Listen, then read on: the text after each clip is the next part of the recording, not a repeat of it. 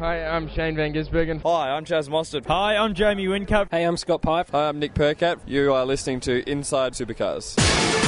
For sure, I think if I get to drive more and more and more, uh, for sure, you know, I'm going to feel more comfortable.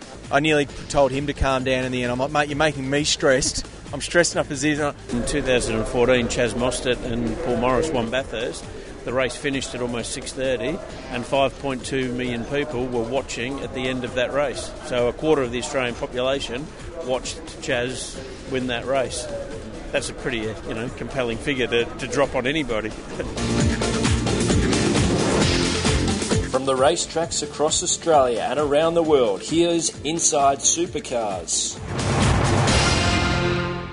And welcome again to Inside Supercars, another enthralling week, we hope. We hope you as listeners will enjoy it because this week we've got a couple of special treats. One is Kevin Fitzsimon, Dunlop uh, General Manager, Motorsport, uh, talking about the 2018 tyre and the testing of.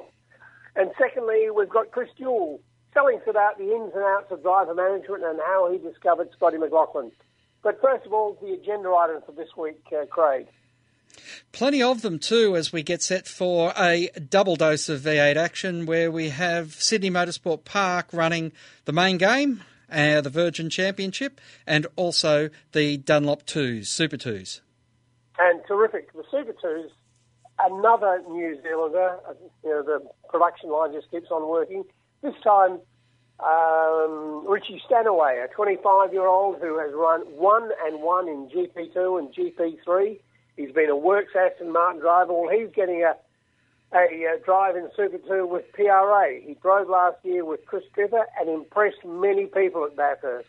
He's back with them again this year, and this year he's sharing with Cam Waters, a terrific young driver, 25 year old, as I said. Great to see him there.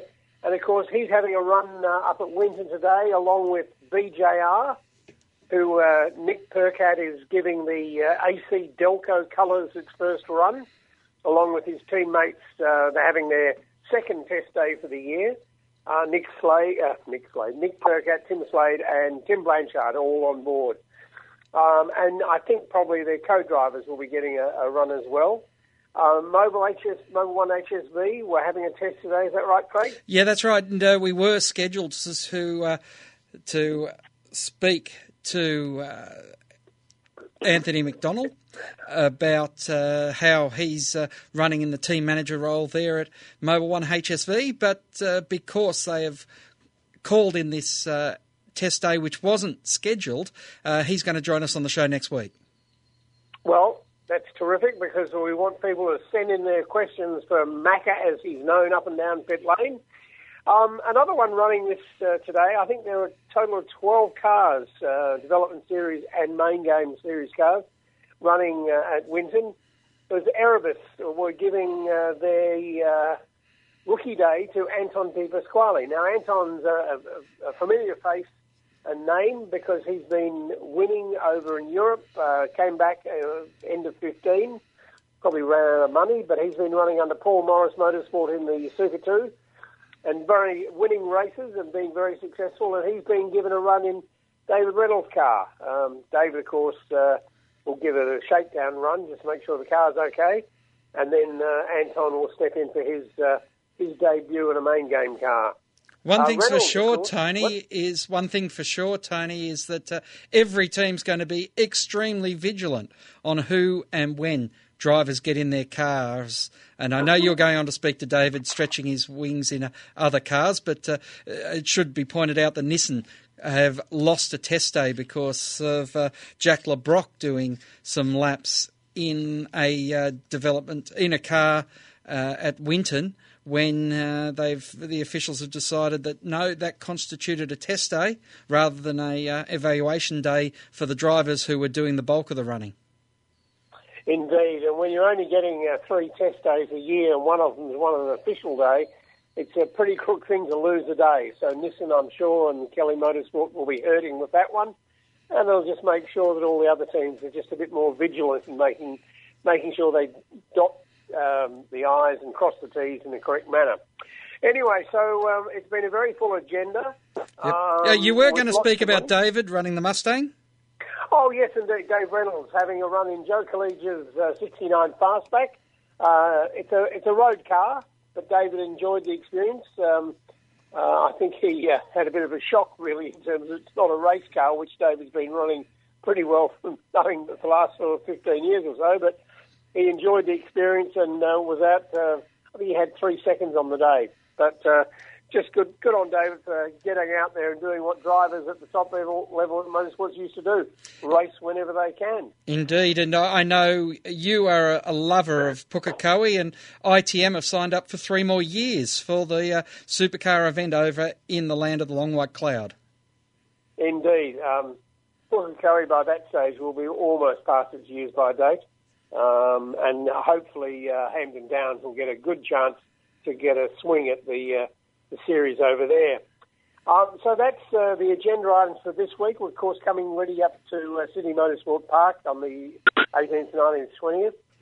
Um, but after the break, we'll hear from Kevin Fitzsimon talking about the tyre development for 2018 and the testing before that. Join in the conversation. Post your thoughts on our Facebook page and to ask a question, email insiders at sportradio.com each week, join the Inside Motorsport team as they look at all the news from across Australia and around the world. This year in Formula 3, I think, is a fantastic environment for me to be doing that. However, I believe for myself, uh, a sustainable career in tin tops such as V8 supercars in Australia is where I see myself. Second crack at the Australian tires since we've been back, and a bit unlucky the first time, but we end up with a win there at Speedway City uh, two weeks ago. Inside Motorsport broadcast on community radio and online at sportradio.com.au. Hi, I'm James Moffat. Hi, I'm David Reynolds. You're listening to Inside Supercars. So, welcome to Inside Supercars. Kevin Fitzsimon talking with Craig at uh, Queensland Raceway, talking about the development for the new tyre for 2018. Very interesting to hear what they're doing in light of what's been going on this year. Well, Kevin, Dunlop Motorsport once again having uh, an interesting year in supercars. How have you found, as we've ticked over the halfway point, the experience with the new tyre and its adoption into the sport, into the series this year? Yeah, we've had um, you know the tyre's fast. There's no doubt about that. So that's been uh, that's been all encouraging and. And, uh, and everything, but the um, you know we had the issues at Phillip Island. Um, the problem that we've got with the new tyre is uh, the excessive camber on it rewards you know with lap time. You know it gives you gives you a bit of a bonus. So uh, uh, that's the thing, you know, we're in the business of going fast, and so are the teams, and um, you know they, they, push it to the absolute limits, and sometimes over it, and that, that's what happens. But in general, it's been really, really good. The tyres fast. Um, interesting to hear some of the uh, the wild cards that have had a bit of a drive in the last uh, few events and everything else like that, and you know just sort of the, the difference between the old tyre and the new, and um, from guys that don't have a, a, a massive amount of experience as far as um, some of the other guys have been around for a lot of years and everything, but you hear the same comments and everything. They generally like it, so that's been really encouraging.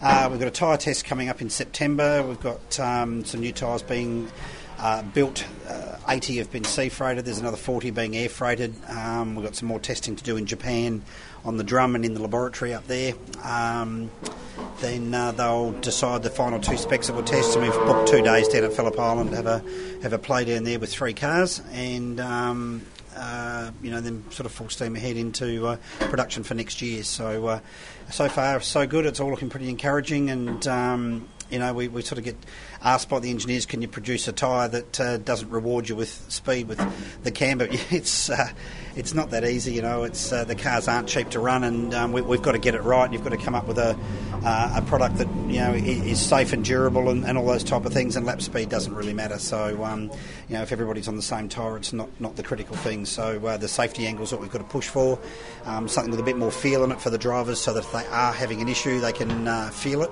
um, prior to the the tyre losing its its air um, which is the main thing between last year's spec and this year's is the, the, the, previous one. The guys said that you could actually feel if you're having a bit of an issue, sort of thing, that um, you get a bit of a warning, whereas now you don't. It's uh, the tyre's a bit stiffer, therefore you, you, don't get any warning at all. Just one minute it's got air, the next second it's got none, you know, and it's that type of thing. So.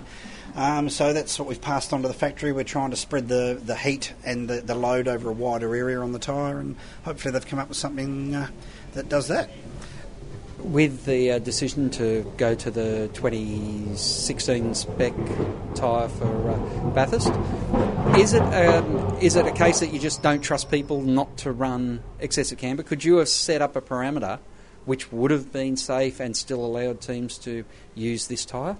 Yeah, it was discussed. I mean, um, we've got a very good working relationship with the tech panel um, and uh, with uh, with supercars themselves. And I had a, had a good chat with Dave Stuart, and um, we, you know, the unfortunate part is while the front you know, while the upright isn't controlled, um, if we introduced a maximum camber that they could run for Bathurst and Pukekohe, it may affect some cars more than others. Um, so that's not fair. You don't want to level the playing field that way, um, and you don't need to throw a variable on. So it was that type of thing to, to go to the hard tyre as opposed to running the soft up there. Um, I was expecting the tyre to be quicker, but we've seen some significant jumps in lap time, um, large chunks of time taken off um, track records and everything, and that's you know you, you don't need to be going any quicker at Bathurst. We've had some cracker races there the last five or six years with very very close finishes and and things. So we we knew that. Um, we could go there with something, and the, the teams are going to go there this year because we're going back to the old um, tyre. They're going to go there with 16 new practice tyres, so they've got a better chance than ever of getting the setup right. They've got some nice new tyres to play with and treat it like we treat the, the flyaway rounds, which is fantastic. You know, it's um, you know it's very difficult to set your car up on used tyres, um, and um, I certainly understand the direction that the category take as to why they do that. It's you know with the, the, the, cost saving as opposed to another couple of sets, but um, it's something that we'll sort of look at uh, for the future. But I'm really looking forward to Bathurst this year as far as giving them that. They've got an extra set of race tyres this year than what they've had previously. Last year it was 32, this year it's 36. Um, so I think we could well see, you know, safety cars. Um, given you know whether hopefully we don't have too many of them, but I think we'll see the race record broken. You know, it, it should be pretty quick. They, they, should be able to get get uh, well and truly in the ballpark very very quickly up there. It should be good. I imagine that the engineers have tried the levels of camber on the 2016 tyre as what they've been using on the 2017 tyre, and it hasn't worked. We couldn't end up in a situation where the 2016 tyre's on the car and they lean the tyres over as far as they're leaning them now because of the different construction type. Yeah, it's a different shaped tyre as well. The the 2017 tyre is very square across the from shoulder to shoulder. You know, um, I've seen lots of things on social media when we said we're changing the shape of the tyre. They said, "Oh, they're going to be like a 50 cent piece." Um, we mean the shape sidewall to sidewall. When you're talking shape on a tyre, yes, they're still round um, and they're black. Um, the uh, yeah, sidewall. Well, Speed Cafe's uh, April Fool's joke was a beauty. Yeah, yeah, the, the pink tyre that was good. But yeah, yeah it's basically just um, the the actual profile of the tyre sidewall to sidewall. Um, that shape will change. You'll have more of a curve in it. Um, that's to um, that alleviates some of the pressure on the tyre. The new tyres we've got coming for the test, um, two of the three specs are like that. Um, same width as what we've got now, but just build a curve into the tyre. Um, to just try and spread the load over a wider area as opposed to concentrating it very close to the edge of the sidewall, which is what it's got now. That gives you the, the heat build up, and that's where the issues arose, arose from at Phillip Island. We have seen it on the Super Soft as well, but the Super Soft gives you the grip without needing such high camber. Um, so um, yeah, it's just one of those type of things. It's it's still going to be a learning, learning curve. Um, the previous tyre, if you crank the camber on like that, you'd be driving on the sidewall because of its shape. So I don't think we'd see that. Yes, guys will push the boundary. They'll, they'll find a limit. Um, you know, go and do a race run and try and break it and find out where they are. That that is going to happen. But hopefully, there've been lots of lessons learned uh, this year, and. Um, we, we, we, don't have too many problems up there, sort of thing. And at the end of the day, that is the race that everybody wants to win. You know, it's no matter who you are or where you come from, Bathurst is the one you want to win, whether you're an engineer, a mechanic, or the cook, you know, so or the tyre guy, um, you know. So that's that's the top pretty of thing. Pretty much got that wrapped up, though. Yeah, I got that one wrapped up. I suppose I've, I suppose you sort of sit back and look at it like that. I've uh, I've won a few, so yeah, it's uh, it's that type of thing. But yeah, you know, like yeah, as I said, we're in the business of going fast. So are the teams. Um, safety is a priority, you know, and, and Bathurst is not the place to take risks. It's very high profile as far as the, the, the TV audience and the people up there and everything. The profile of winning the races very, very high, but we uh, we certainly don't want to have uh, people firing into the fence at the top of the mountain. And you know, there's uh, no room for error up there. The speeds are very, very high. Um, we've seen with Fab's crash a few years back there and everything. The chase is unforgiving if you have one there. Um, So yeah, lots of scenarios, and it was just a, a, a, mutual decision after we sort of sat back and looked at it and said, look, I've got no qualms and no reservations whatsoever in going back to the other tyre. It's um, it's a positive move from our point of view. It's you know going back to the hard tyre. Um, as I said, it's produced really good races there the last few years. It's been um, very, very good from that point of view as far as. Um, um, you know, the, the, the, quality of the racing and the, the closeness to the finish has been exceptional. So, uh, yeah, no no bones about it. Let's do it. So, uh, if yeah, correct me if I'm wrong. Even though this tyre has been a, a massive success on most circuits, and we have talked so many years now about you've got to have a front back tyre that can run everywhere. But even though this tyre's been fantastic and has produced some fantastic racing, you're still thinking that next year we'll be on a on a much more curved tyre and we'll be moving away from this spec tyre. Uh, pending these tests at Phillip Island. Yeah, yeah. Basically, um, we'll just see what the the test brings up. You know, it may well be that the current spec um, super soft tyre stays. You know, it's it, has been pretty good. The racing's been very good.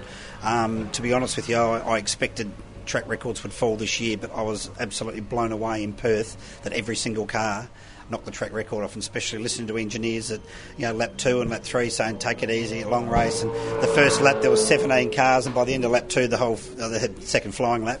Um, by the end of the next one, the entire field had broken the record, and I thought like this uh, on the probably the. Uh, the worst surface we race on as far as grip level goes, you know. So that was that was really really good. So th- that tyre may well stay, and it may just be that we build a uh, a different shape, harder compound, whether we call it a soft, whether we call it the hard for Adelaide, uh, Phillip Island, Pukekohe, Bathurst. You know, there's there's no reason why we can't do that. Um, and just sit back and leave the current tyre. I'd be quite happy to do that. So, um, you know, just hopefully we get through these uh, these next few race meetings, um, uh, get through the test. We've booked two days down at the island um, specifically to. Uh, to have a bit of a fallback should the weather turn on us like it did last year, you know, and you know we, we, we copped a bit of criticism um, with the, the last test being rained out and not going back there. It all came down to timing. It was you're heading into enduro mode time, MotoGP at Phillip Island, um, team availability, circuit availability. Uh, we're blessed at the moment that we've got some spare cars with some teams that were able to take three cars down there to do the test. Um, that's uh, that's a godsend to be able to do that. You, you can't do it with just one. So, uh, yeah, fingers crossed we get through that one and, and uh, we can make some decisions as to what we do for 2018 and beyond. The big problem is lead time in manufacturing for the series because it's a, it's a niche tyre, nowhere else in the world is it run. So, if you were to go, all right, we need, we actually need four different types of tyre. Obviously, you have the right moulds. How hard would it be to work out a schedule where you could have X tyre, Y tyre, Z tyre, and, that, um, and go through that process of ne- making the tyres more niche to the to the type of racing. Yeah, yeah, you could you can do that sort of thing. So we need to sit back and look back at it and say, right, oh, uh, um, we've got the, the, proximity of Adelaide and Phillip Island are close together, so that can be one build, no problem. The proximity of the New Zealand race in November, the Bathurst race in October, you can do it in, in one build or consecutive month, so that's not an issue. Any manufacturing downtime is changing your tooling, so changing moulds and things like that's difficult. So you just need to factor it in. If there's two or three races in the middle, or if we have a, um, you know, the, the, the discussion of the Big Bash um, format and everything. If, if we, we haven't had any talks from our point of view on that one, but if they turn around and said we, we have tested the super soft tyre, we know what it's capable of, we saw the lap times it can produce, um, maybe that's something they can sit back and say, right, we need to do a run. You, and you sort of sit back and say one set of tyres or two sets of tyres per car. By the time you do the field, it's 104 tyres for one set per car. Um, so to do two sets, you need 208, three, 312. It's that type of scenario. Um, so you could sit back and, and build it for two or three race meetings, and all of a sudden you're talking 600 or 900 tyres. That's not so bad. You can do it. You can do a run, but you just look at the calendar. Once we get the calendar, have the discussion, and then work our way through what what formats we've got, what tyres we want, quantities, and then you just you build your production plan and whether we skip one and that we've got. We can we can produce approximately 2,000 tyres a month um, is at, at, maximum build because I need to have times to clean the mould in between a certain amount of tyres, all those type of things, and get the mix right. Um, still to this day, which we've done since day one, if we're building a, a run of um, 14 or 1500 tyres, you do them in race meeting blocks. So the tyres were needed here for this weekend. Um, if it was a normal uh, round, you'd, you'd, have 624 at a at a 24 tyre per car round. We've got the wildcards in Queensland Raceway this weekend, so all of a sudden it becomes 720. So you just factor that in. So you have right, we've got three rounds with wildcards. We need to factor in the extras. I've got plenty of them left over, so we'll uh, we'll go. For, that's another story for another day, but. Um, uh, you know, it's, it's that type of scenario. You can you build them in. It may well have meant that we, we skip this event and go straight from uh, the Darwin build to the Eastern Creek, oh, sorry, Sydney Motorsport Park build. Um, and then you, you do your, your, two big ones for uh, maybe do um, Sydney Motorsport Park and Newcastle together, and then do your, your, Gold Coast and Sandown together because they're quite built to get your, your, your, numbers up around your 2,000. So that that's flexible. It's um, the factory works approximately six months in advance. Um, I've got pre-production orders in now for October, November, December, January. Um, of the, whether whichever way it works out with what compound or what shape or whatever the case may be, we can decide that closer to the date. But for buying the materials and the chemicals and things like that, because a lot of the things in it are used in other tyres as far as other race series, um, they can stockpile on that and they know we're going to use them um, moving forward, so they can be prepared for those big builds. And then we just sort of roll forward from there. But the race meeting builds are all the same when we when we do per event. We just might do three events in one build. After the break, we'll come to Chris Jewell. And the second part of the Kevin Fitzsimon talk will come in next week's show, along with Anthony McDonald of Mobil One HSV Racing. So over after the break, it's back with Chris Jewell. The views expressed on Inside Supercars, including the panelists and guests, do not reflect the views of the network, Thunder Media, or Sport Radio. Any publication or rebroadcast of the show without the expressed written permission of Thunder Media is strictly prohibited. Each week, join the Inside Motorsport team as they look at all the news from across Australia and around the world. Yeah, I mean, it, it means a lot. You know, through the years, a lot of reference this race as one of our majors. 600 miles around here is no easy task. Uh, we were able to beat the 211 the boys and, uh, and meet Anthony Begley in the final, which uh, we were able to do. um, take the win off him. So it was, uh, yeah, it was a great weekend for the uh, Rapstada family. Inside Motorsport broadcast on community radio and online at sportradio.com.au. Hi, I'm Shane Van Gisbergen. Hi, I'm Jamie Whincup. Hi, I'm Nick Percat. You are listening to Inside Supercars. And today we welcome Chris Jewell, driver manager extraordinaire, and he's got a whole bunch of things on his CV which you'll get to. Welcome, Chris.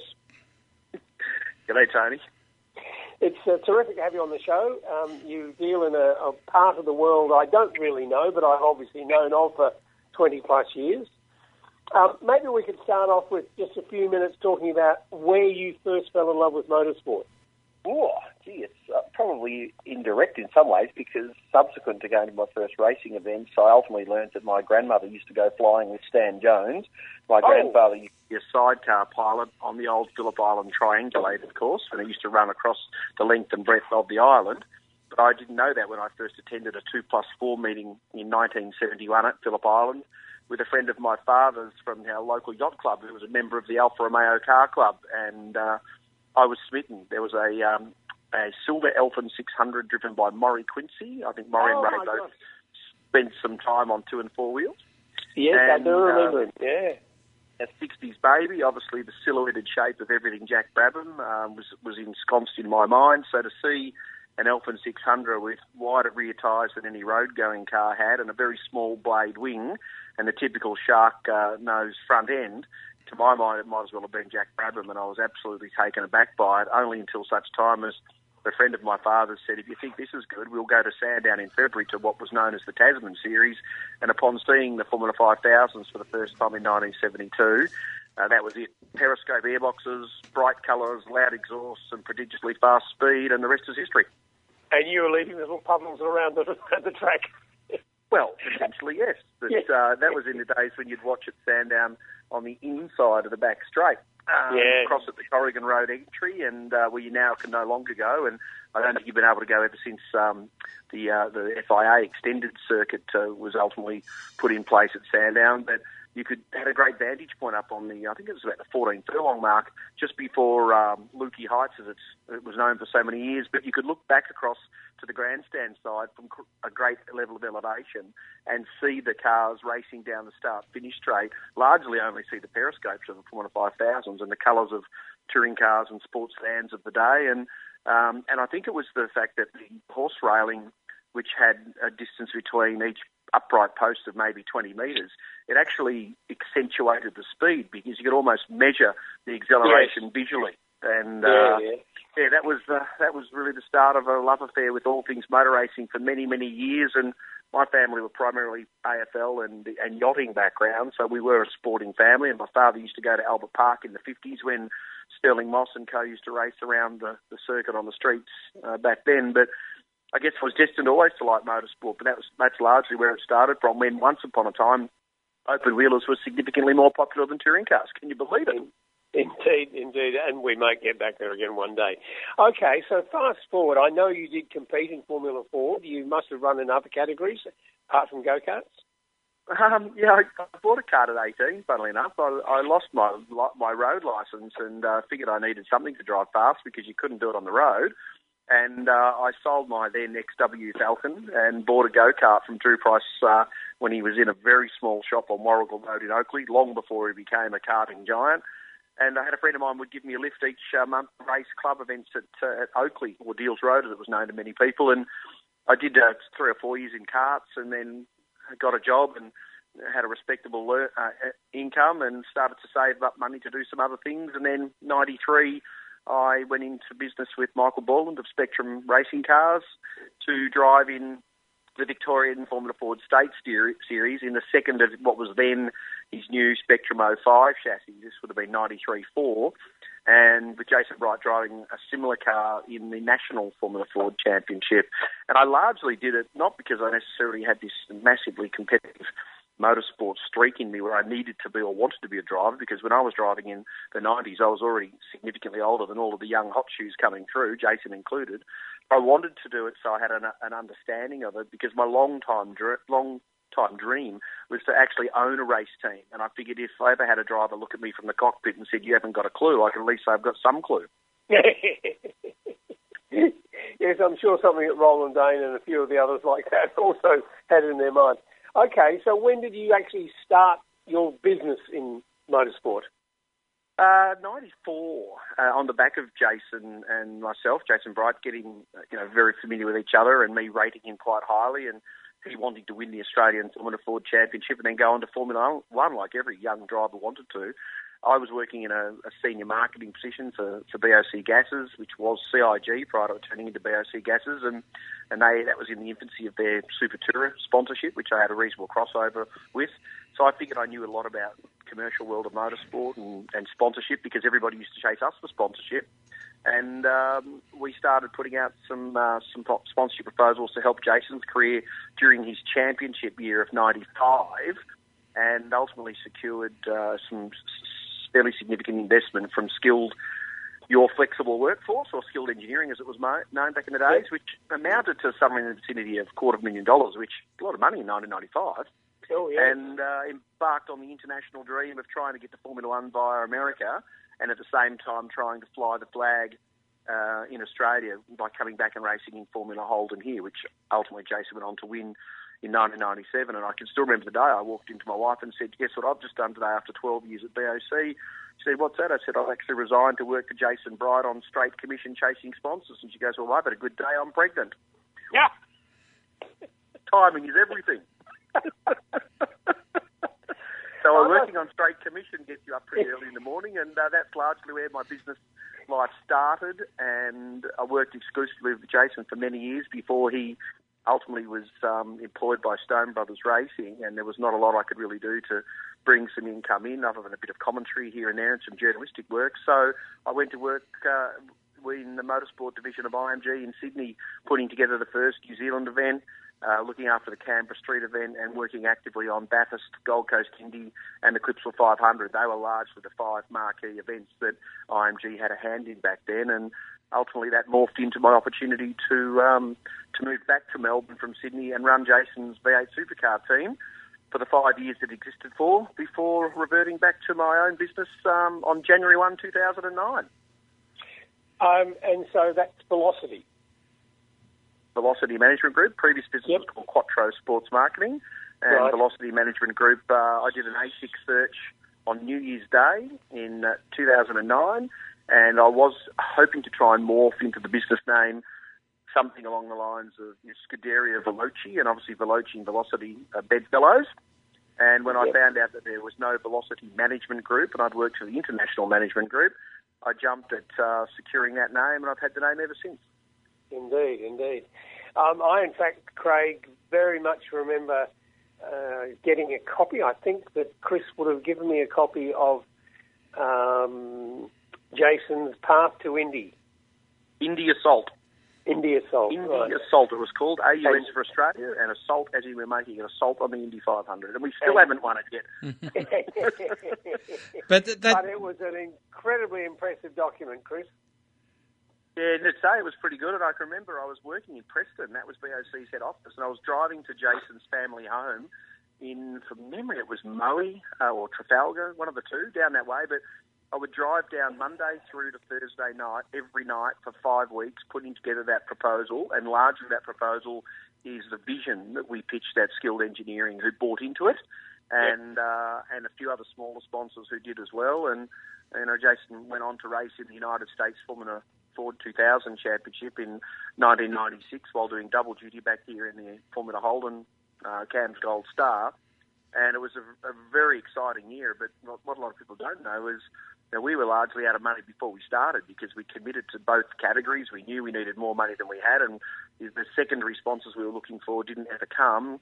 And some very loyal, long-time supporters of Jason Bright actually tipped in, and different people would discount uh, the price of doing business. And we did everything we could to get through that year. And you know, I remember Jason was winning ten thousand dollars a weekend to win in America, and our plan was for him to win speculatively seven of the fourteen races, fifty percent, which was seventy thousand dollars, which we hoped would have bridged the shortfall. And from memory, he didn't win the seven, but he certainly came close, and he led the championship for the majority of the year, uh, only to miss out on the last lap of the last race held at the Las Vegas Motor Speedway.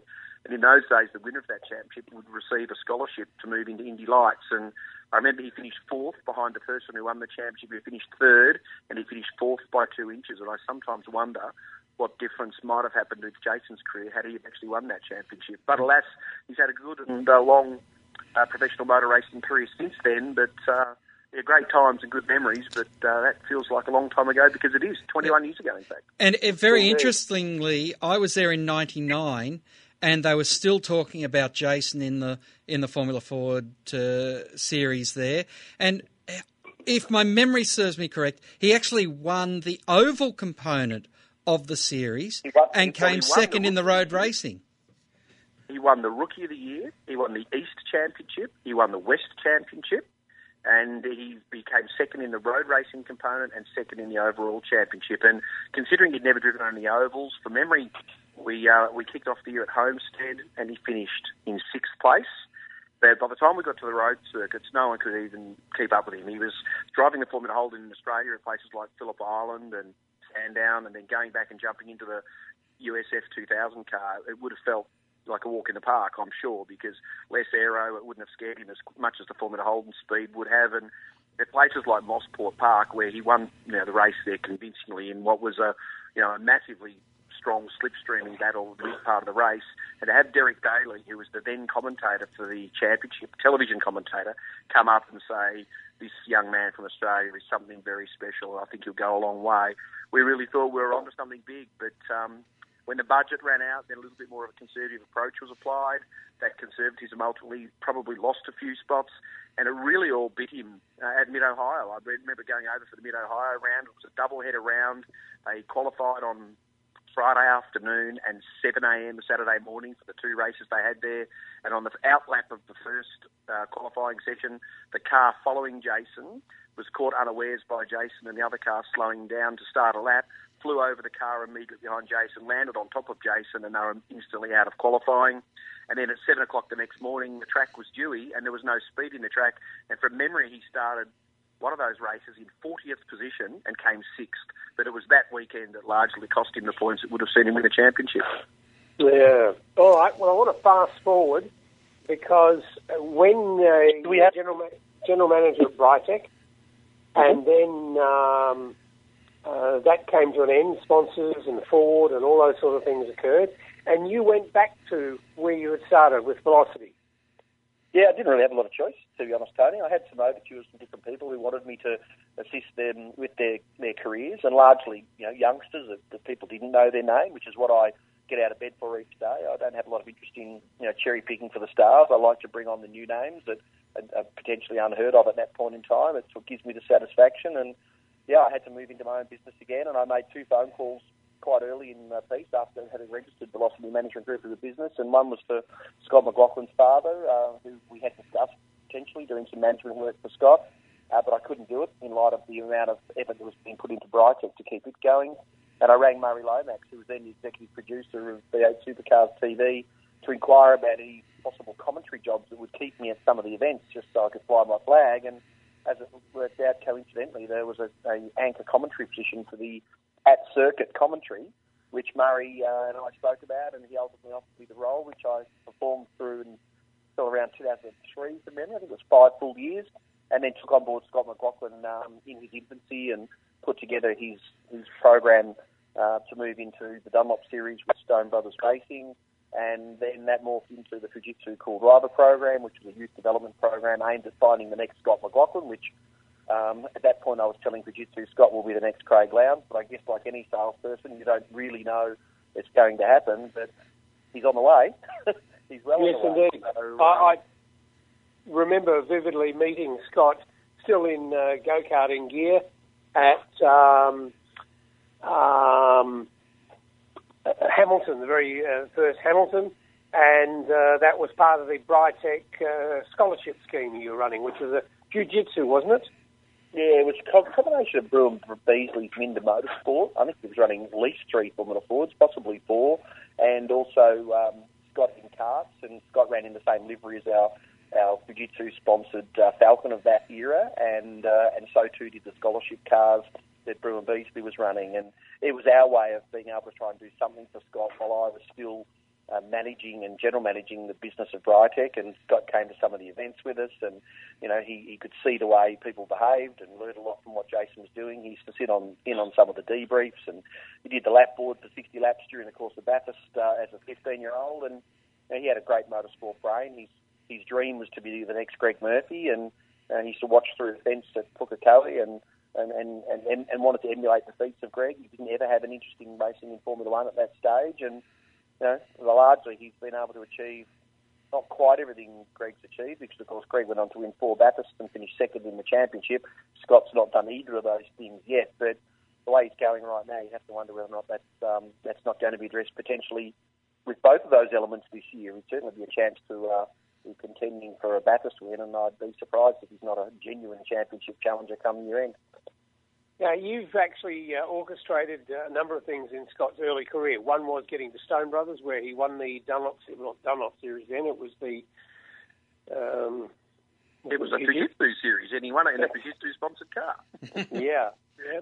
Yeah, um, it was a logical thing to do. Um, you know, Ross had shown some interest in Scott, and I think they'd met at, uh, at a function of some sort, and uh, and and he wanted to do an apprenticeship uh, in a uh, you know fabrication um, yes. apprenticeship. So there was an opportunity for Scott to go there and work and also drive, and we had to find the money collectively. And Fujitsu bought into the philosophy of uh, helping youth and and ideally being part of a championship win, and and ultimately they were on Scott's car when he had his first year at Gary Rogers Motorsport. But um, yeah, it was a four-year program. He spent a long time learning from Shane Van Gisbergen, and from memory back then he was on his L plates. Um, on the on the on the roads, but he was actually racing on the circuits. And I can still remember Ross not wanting to run Scott at the first Dunlop Series round or Fujitsu Series round at the Clipsal 500 because he was so concerned about the notorious Turn 8. So he recruited John McIntyre into the team to run that one event, and ultimately John crashed at Turn 8. It was ironic that um,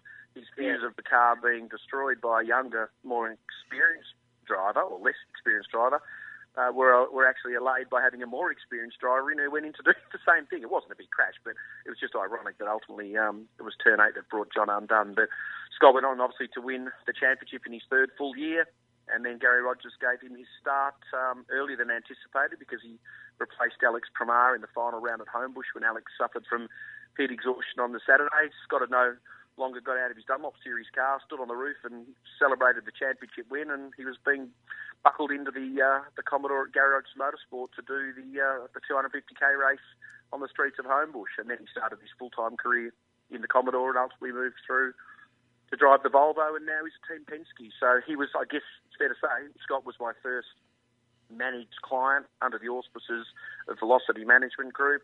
And previous to that, my only managed client uh, under Quattro Sports Marketing was actually Jason Bright. It was 100% commitment to, to Jason's long term goal in those days. But they've gone on to do their own things in motorsport, devoid of my involvement. But um, I do still draw a lot of satisfaction from being involved when no one largely knew who they were. Yes, indeed. And, and Scotty is certainly showing all the traits that he showed very early in his career. Um, you know, phenomenal that uh, last time someone took five successive poles was back in 1988. It's a remarkable thing.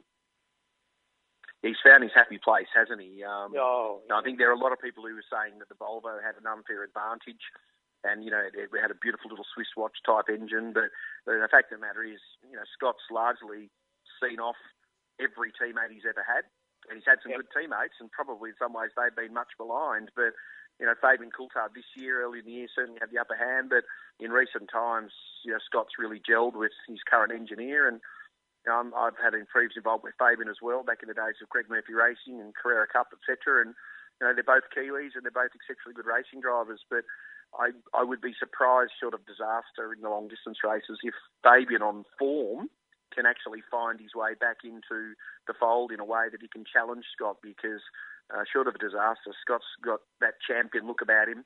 It's about the right time. I think it's his, his fourth full year in the championship, multiple race winner, multiple pole positions. Um, yeah, he's certainly looking the goods, but hey, there's a long way to go, isn't there? When you were, you know, you, you came across him and through circumstances, what were the things that stood out in your mind about him that made you want to say, I want to be involved with this, I want to manage and, you know, this, this young lad?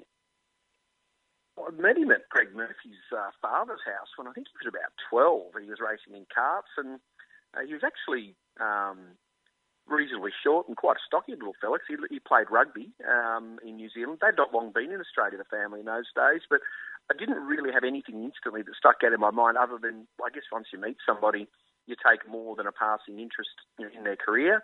And then uh, started to have more of an involvement uh, via association when you know he was moving up to the last two years in his karting career, and he was winning a lot of races. And you know, you, you take on board the off-track demeanour, I guess their balance, their poise, their calmness, and just the racing intellect. And uh, I went to two or three of the events when he was racing in Victoria. He was racing against the Matthew Brabhams of the world, and from memory, I think Scott Pye was also a fellow competitor of his, and both those names have gone on to great things in motorsport as well. But uh, I guess it's the maturing process between 14 and 17. It's only three years, but in a young man's life, it's a massive step up into you know a real world. And it was just his commitment to getting back from his karting events, of which he was competing in greater than 30 events per year, at sometimes three and four in the morning, but having to get himself up and off to college and get his studies done. And his school were not particularly great fans or, or did they have an understanding of motorsport. If he'd been playing rugby, he was probably given dispensation and a knighthood based on what, yeah. what he was achieving. But he ultimately said, look, you know, I don't think I'm going to go on and be a lawyer or a doctor. Uh, I'm in, from memory, it was about year 11.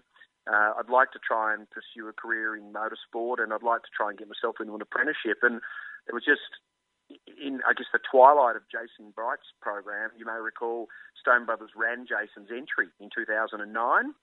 Yep. And I got a little closer to Ross and Jim and understood what they were looking for and and and said to them, look, I, there's a young driver I'm involved with that I'd like you to take a look at. And they ultimately met him and liked the look of what he did. They put him in the car and tested him. And, and then when the opportunity genuinely exists that you're going to go racing and you commercialise that and Obviously, his family invested a significant sum of money into his career, but it was complemented by some of the commercial partners that we introduced.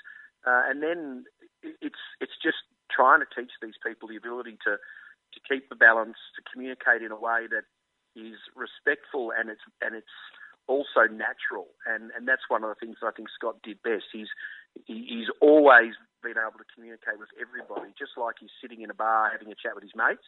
And I think that goes a long way. That that that legitimate personality, which has nothing to do with holding a steering wheel. That's Scott's job, not mine. If you Yeah. can, if you can find that within the person, and they have the speed, they have some of the funding needed, then you've at least got a good starting point. And the same thing applies largely to Cam Waters, who I'm currently looking after now. They both have similar, balanced, respectful personalities with racing smarts and some speed. Um, yeah, and the other And drivers, yeah, uh, Renee Gracie has been a long-term uh, um, protege of yours. Yeah, Renee was another one that was about 13, I think. She was a cool driver, Fujitsu cool driver, one of six karters that we um, went through a process of evaluating nationally. I think we had 380 applicants for six karting positions uh, for the Fujitsu cool driver program, and we wanted to include one female in that, primarily because the buying decision to acquire white goods in a, in a home is largely influenced by the female. That's not a sexist comment, that's just a fact.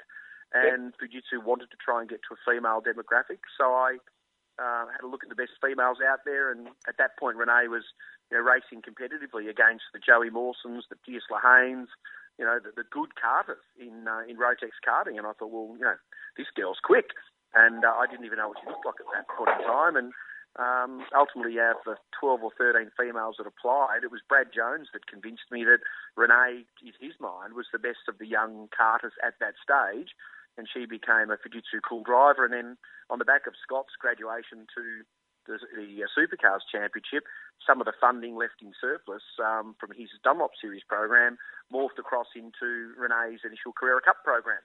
And she Right. spent two years driving in Carrera Cup with Fujitsu support, and then uh, a single year driving with their support in the Dunlop Series before ultimately they chose to pursue new horizons and new sponsorship uh, properties and moved out of motor racing. But Renee's been a client for the last five, six years, and putting together the Bathurst 1000 Supergirls program was another job for Velocity Management Group, and I enjoyed that thoroughly, working with both Renee and Simona. And uh, yeah, the rest is uh, pretty much all in the past. It's all in the rear vision mirror, Tony. And the third driver in your current portfolio um, is another New Zealander, Jaxon Evans, who I've met on a few occasions, and he certainly uh, uh, is uh, shining brightly. Yeah, I don't know what these Kiwis. It's amazing. Uh, my grandfather was born in Oamaru, and he was, used to take me to racing in New Zealand when I was a young child, and we'd go and spend some time over there. Levin was one of the places we used to go to. Sometimes Manfield, if I was really lucky, we'd get to Pukekohe. But that doesn't mean I'm showing any preferential bias towards New Zealanders. But um, I have great respect for what Andy McElrea has done with his business and, and his talent spotting capabilities and the environment that he can provide a young driver with you know driver coaching from Warren Luff, with good mechanical and engineering and, and management expertise in Lee Geyer. Uh, I've, I've, placed some clients there that have had involvement with me, Shae Davies being another one of uh, my former clients who spent some time racing Carrera Cup with Andy. He's clearly done a great job with Matt Campbell in the areas he's been able to influence Matt. And uh, and obviously, you know, Renee also spent some time with Andy McElrea. So when he rang me last year and asked me would I be interested in having a look and working more actively with Jaxon, uh, and I knew what Jaxon had done in GT3 Cup Challenge. I'd spent some time at Porsche Cars Australia doing some media training work with him, and and he again has a good personality. He's extremely well balanced. He's very fit and focused.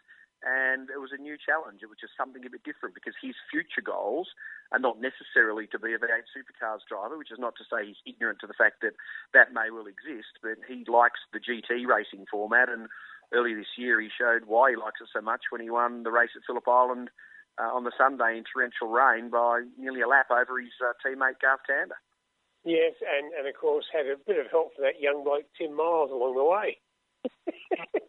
yeah, Tim drives the GT cars very well indeed. So that's, that's about that's that's really the the interest I've had. And it's early days. There's a lot more to be done, and you know, Jaxon's on a two year program in Carrera Cup, and I wouldn't mind uh, believing, uh, having faith that he's going to be able to follow in the footsteps of Matt Campbell. I mean, Matt took a couple of years to truly get his head around Carrera Cup, and he's now racing as a factory driver in Porsche Super Cup in uh, in Europe. And I think Jaxon's a very exciting young prospect. I, I just wish we could find a few more Australian young prospects we could potentially get there. I mean, Yeah, the Supercars yes. Championship has been dominated by Kiwis. The uh, the Carrera Cup Championship this year's got a couple in there as well. But um, I guess I can't uh, I can't differentiate when you're actually uh, doing a job to try and assist a young person's career. You certainly can't check passports before you evaluate talent. Now, motorsport for you is a job, and obviously it's something you get up and enjoy and do well. But it obviously is also a great, you know, hobby and enthusiasm, and love and interest that you, on a regular basis, you know, get get involved and uh, and want to see. Yeah, look, I still watch a lot of motor racing. I much I must uh, watch it in a, a, a much briefer time frame based on how you can watch the highlights of so much motorsport globally on YouTube or social media channels or or, or on, on the host websites that show you know the highlights packages of many racing. I don't have a lot of time to sit and watch a four-hour NASCAR race, then a three-hour IndyCar race, and then wait for the Grand Prix that night. But I am still a, a motorsport fan. I try to keep an eye on all forms of motorsport as far as circuit racing is concerned globally and locally, and I still spend a lot of time going to kart events to see who some of the new young drivers might be coming through, and it's great to see many of the, the youngsters that didn't necessarily make the cut for the reduced and cool driver program because we couldn't fit everybody in.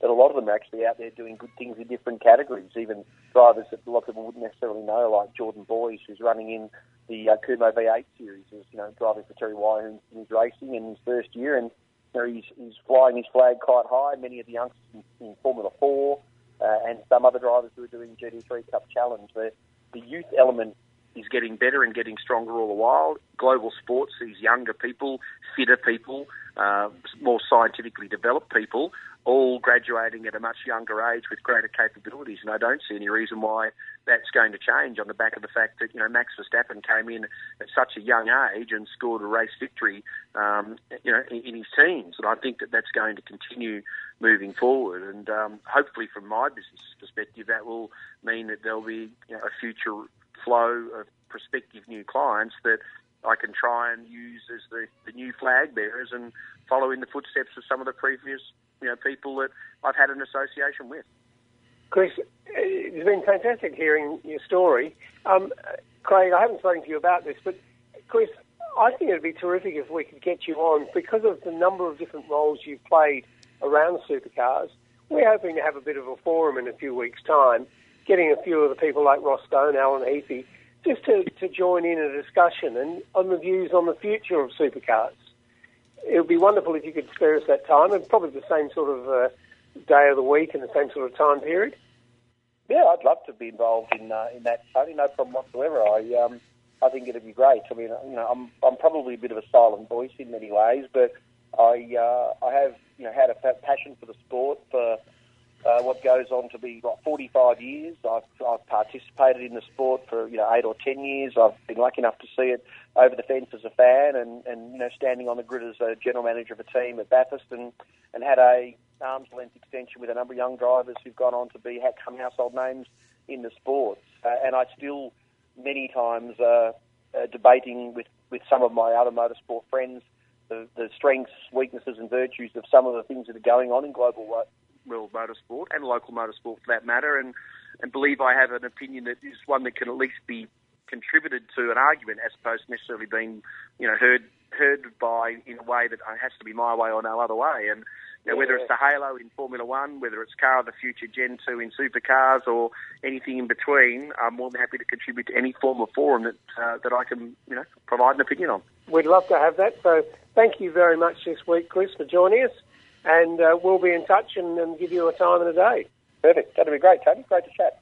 Thank you, mate. Much appreciated. So after the break, we'll come back with our final thoughts. Join in the conversation. Post your thoughts on our Sport Radio Facebook page. Each week, join the Inside Motorsport team as they look at all the news from across Australia and around the world. And, you know, every, every year I see Jackie Stewart Grand Prix and I just remind myself of, of his part in, in starting the, the, path to safer cars.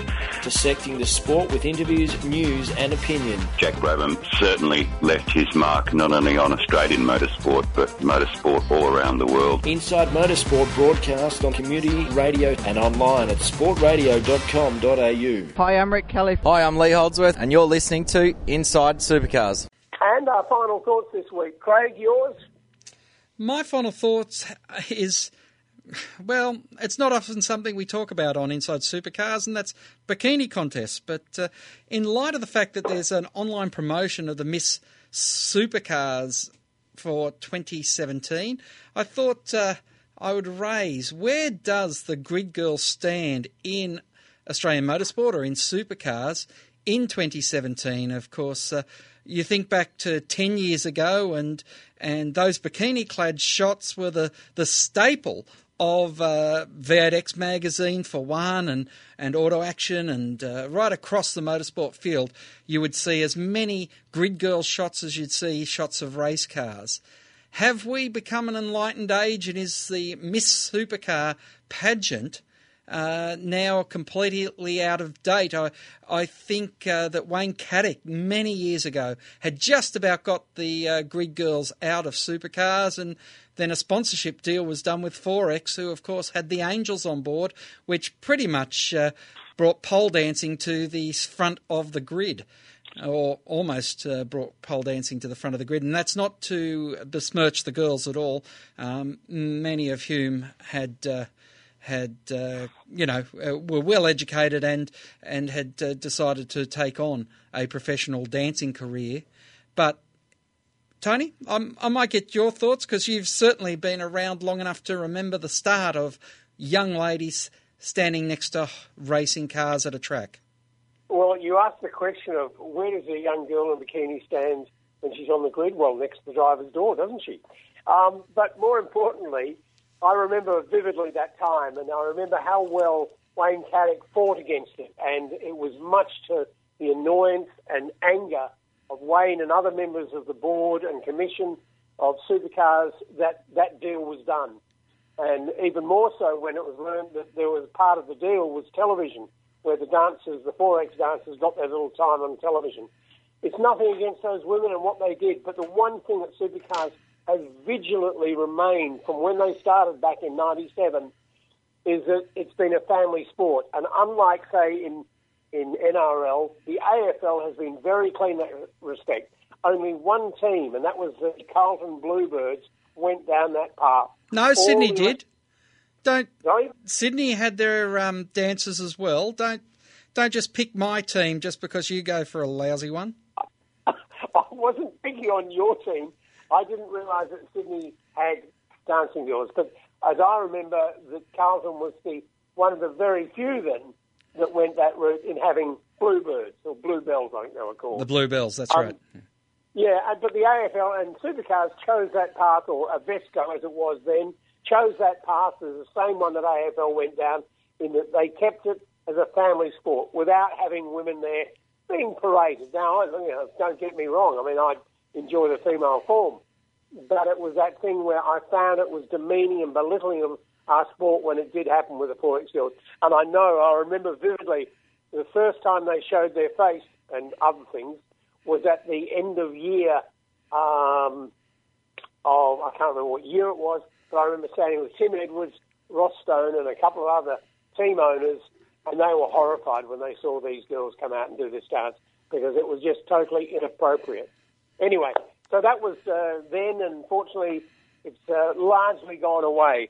But this is now, and what I was going to actually talk about was how New Zealand constantly has this production line without ma- having any major sort of uh, dollar involvement. They've only got 20 million less people than Australia has, and yet they are able to produce year after year great young drivers, drivers that we see in our supercars here, and obviously Three of them are up the very top of the tree, one of them leading the championship.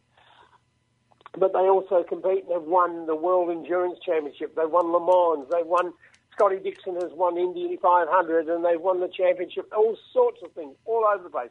And Richie Stanaway is yet another one of these. Chris van der Drift, Brendan Hartley, Earl Bamber. They're just an absolute plethora of. Now, we have our successes, and obviously Daniel Ricciardo. But interestingly, Daniel succeeded because he, he left Australia very early. He went up to the Formula BMW in Asia, and that was his route to get into Europe. He didn't use anything in Australia to get there. He used a means outside Australian motorsport, which is very sad to think that there wasn't that stairway in place here. Now we know that CAMS are doing their best and trying to instigate Formula Four, and we just don't see uh, the uh, drivers climbing that ladder. We've seen some bloody terrific drivers, like Will Brown, for instance, is one comes to mind. but it needs to be. And now maybe Formula 5000, the resurface of that in supercars, maybe that will help one young driver show his capabilities in an overpowered car um, with no aero assist. So that's going to be something that, comes up in the future. So I hope you enjoyed this week's show on Inside Supercars. Next week, of course, the second part of Kevin Fitzsimon, along with Anthony Macca McDonald from Mobil One HSV to tell us of life on the inside of Walkinshaw Racing. So, Craig, thank you from me.